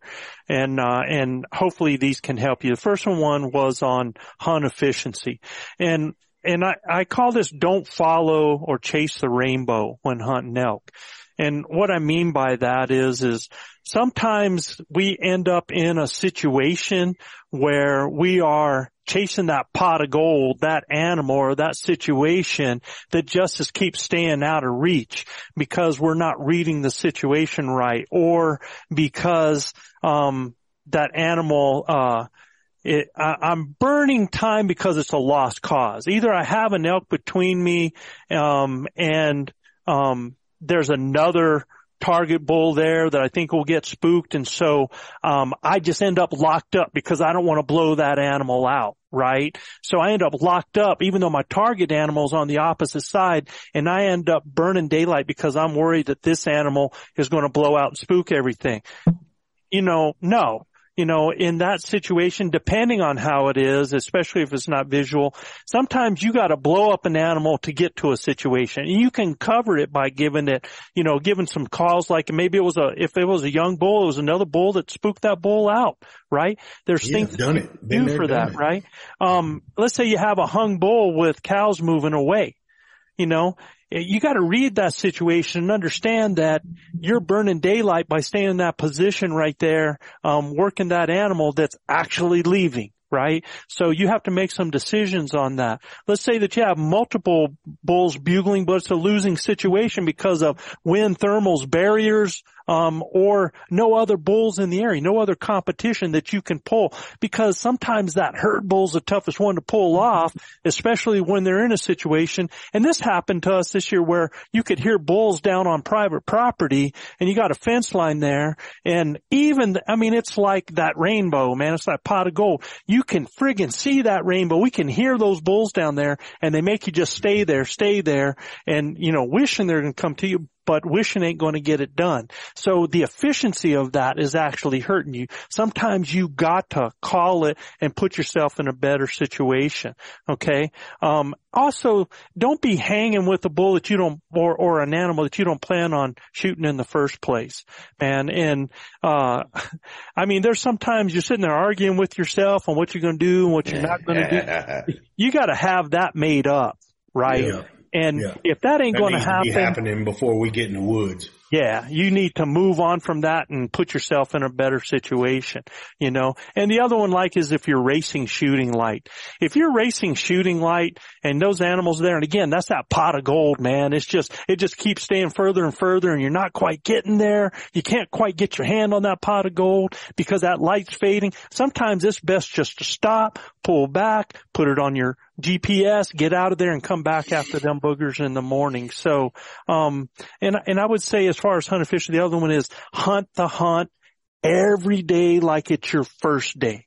Uh, man, there are so many people that get, but they're pumped the first day, they're pumped the second day, they hit hump day on the third day and they just, man, they start, you know, because things aren't going their way, they get in a situation where they, they, they're no longer focused, they're not walking with the same walk, they're not giving it the same ability, and, and you'll notice that a lot of people kill, they, they kill on the last day of their hunt.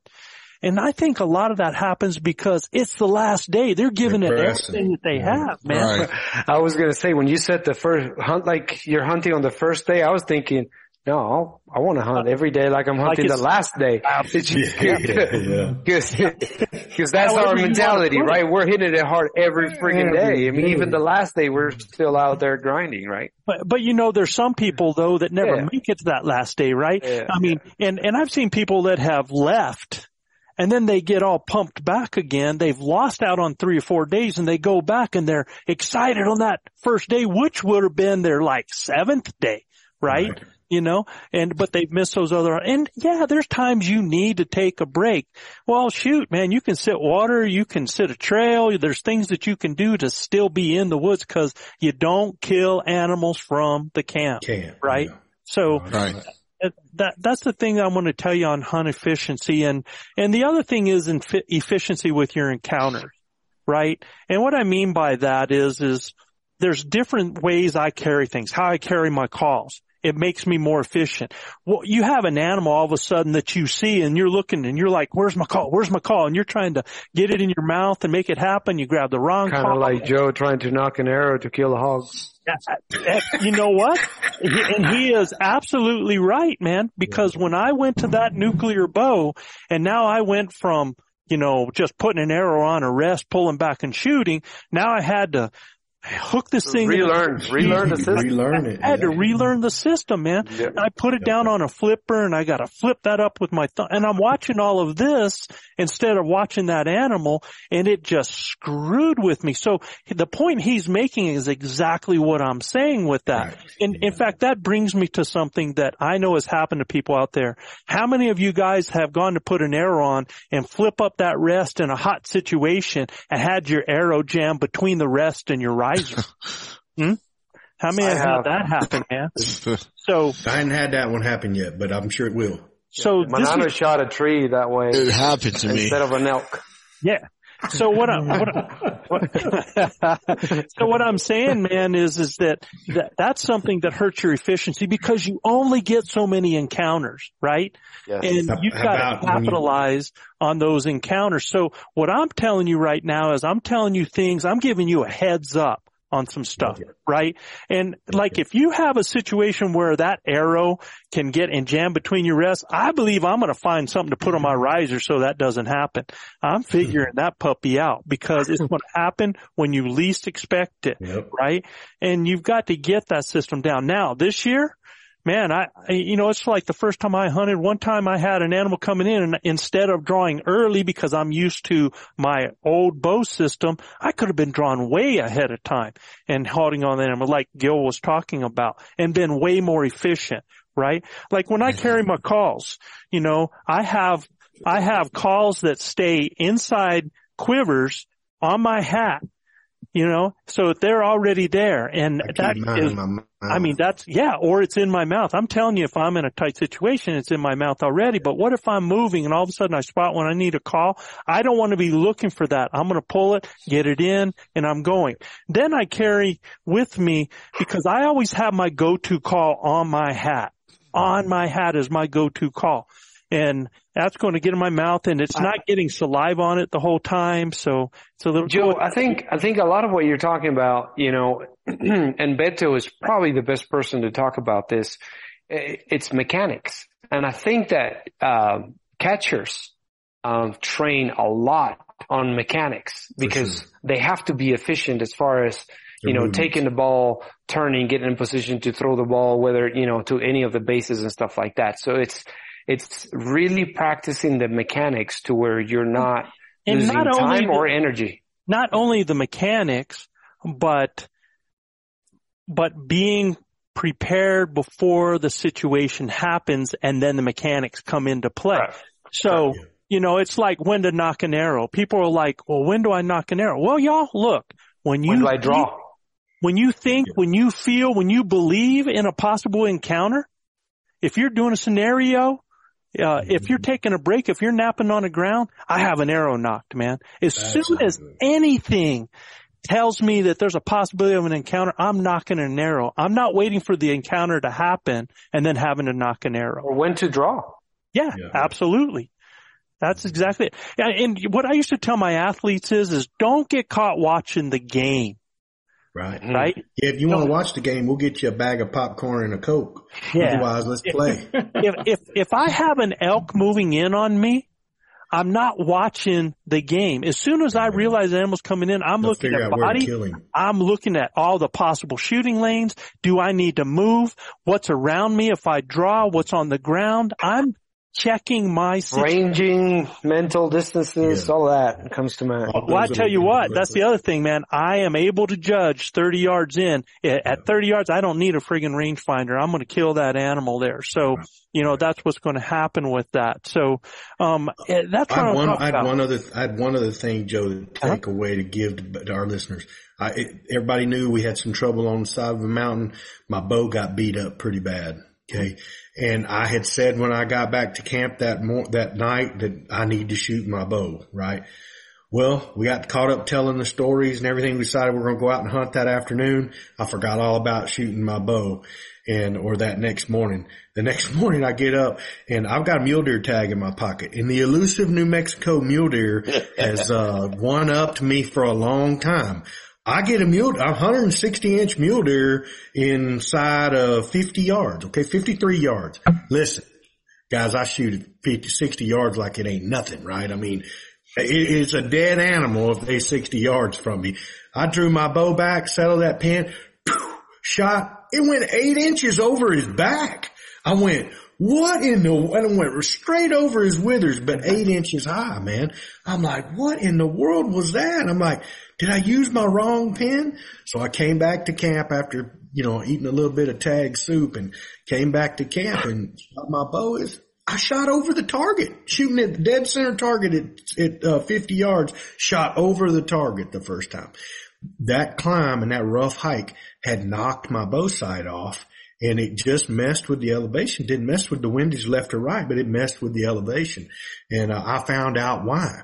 And it didn't I've, there's two different screws on my sight that'll lock something down and not let it dial up on the other side.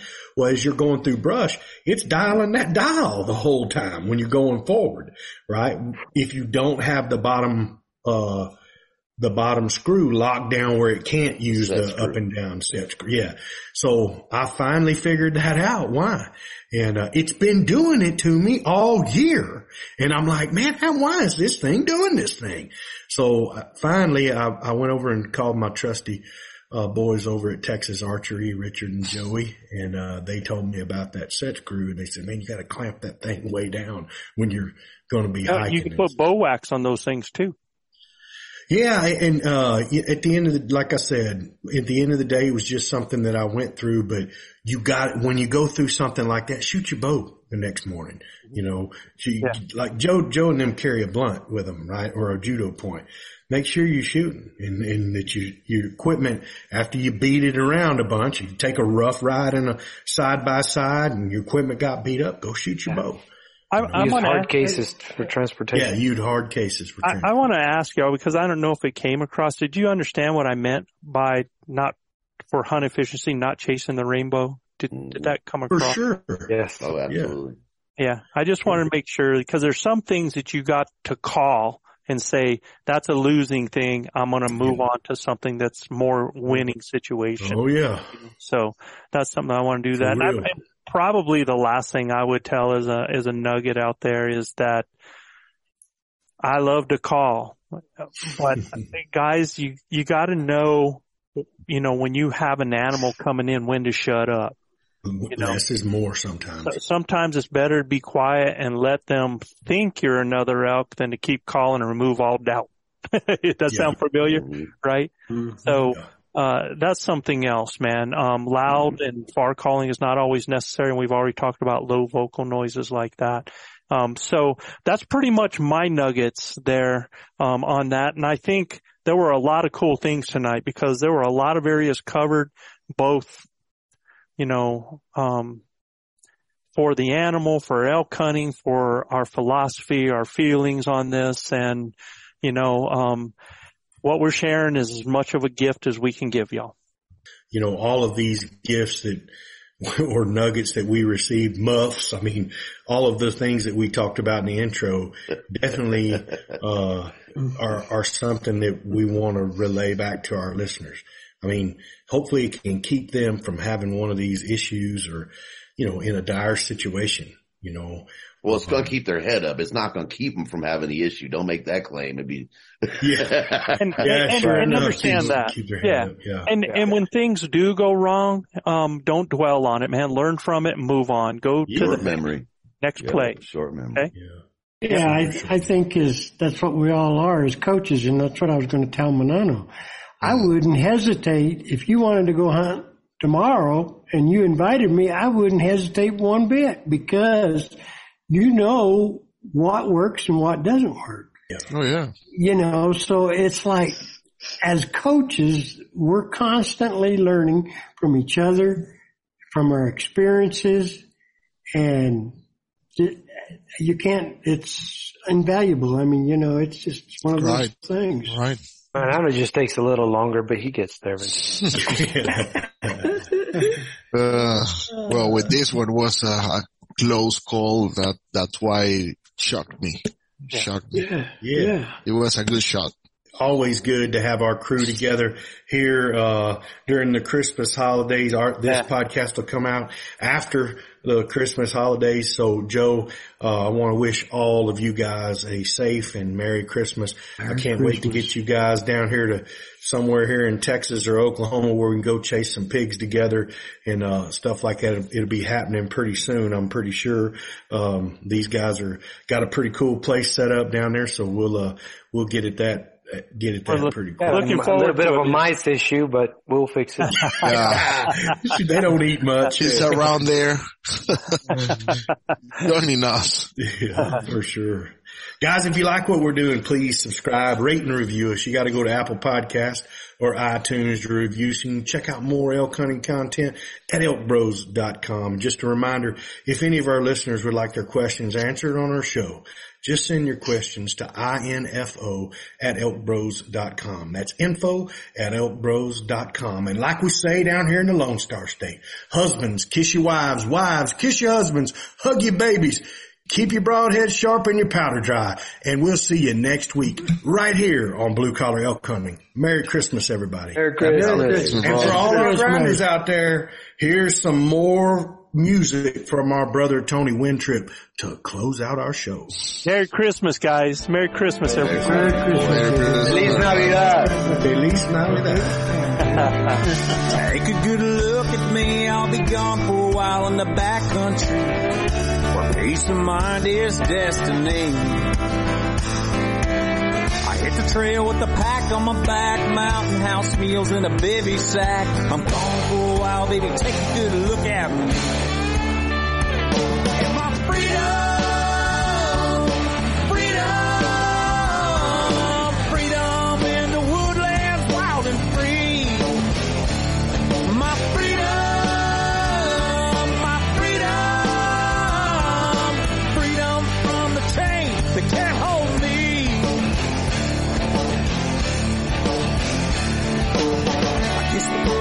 Cheek goodbye. I made one laugh and I made one cry.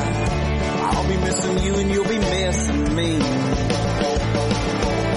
When you lay your head down at night, just know your daddy's safe in the bright moonlight. September sky, as far as the eye can see.